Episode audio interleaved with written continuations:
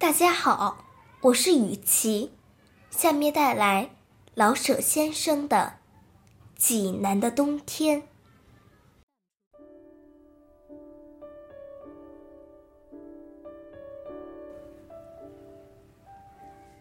对于一个在北平住惯的人，像我，冬天要是不刮大风，便觉得是奇迹。济南的冬天是没有风声的。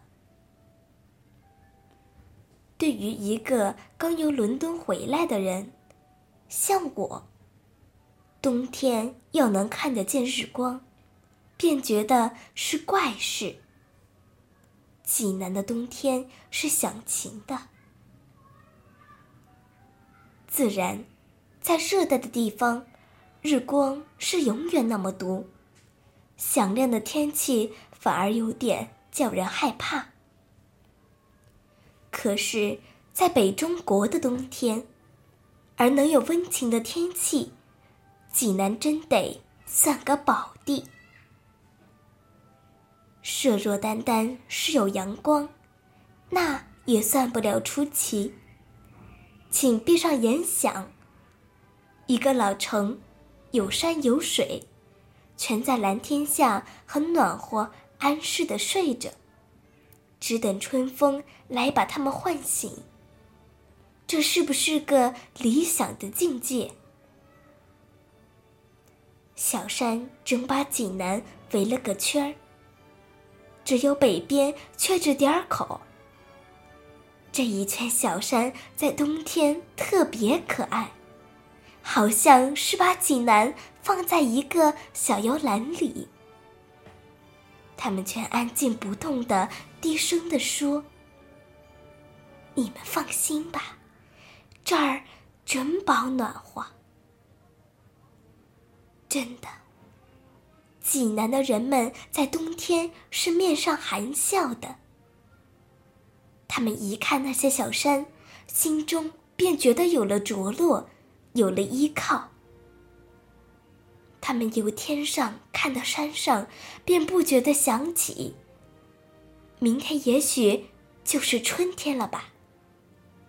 这样的温暖，今天夜里山草也许就绿起来了吧。就是这点幻想不能一时实现，他们也并不着急，因为。有这样慈善的冬天，干啥还希望别的呢？最妙的是下点小雪呀，看吧，山上的矮松越发的青黑，树尖上顶着一件儿白花，好像日本看护妇。山涧全白了，赶蓝天镶上一道银边。山坡上，有的地方雪厚点儿，有的地方草色还露着。这样，一道白，一道暗黄，给山们穿上一件带水纹的花衣。看着看着，这件花衣好像被风儿吹动，叫你希望看见一点更美的山的肌肤。等到快日落的时候，微黄的阳光斜射在山腰上，那点儿薄雪好像忽然害了羞，微微露出点儿粉色。就是下小雪吧，济南是受不住大雪的，那些小山太秀气。古老的济南。城内那么狭窄，城外又那么宽敞。山坡上卧着些小村庄，小村庄的屋顶上卧着点儿雪。对，这是张小水墨画，也许是唐代的名手画的吧。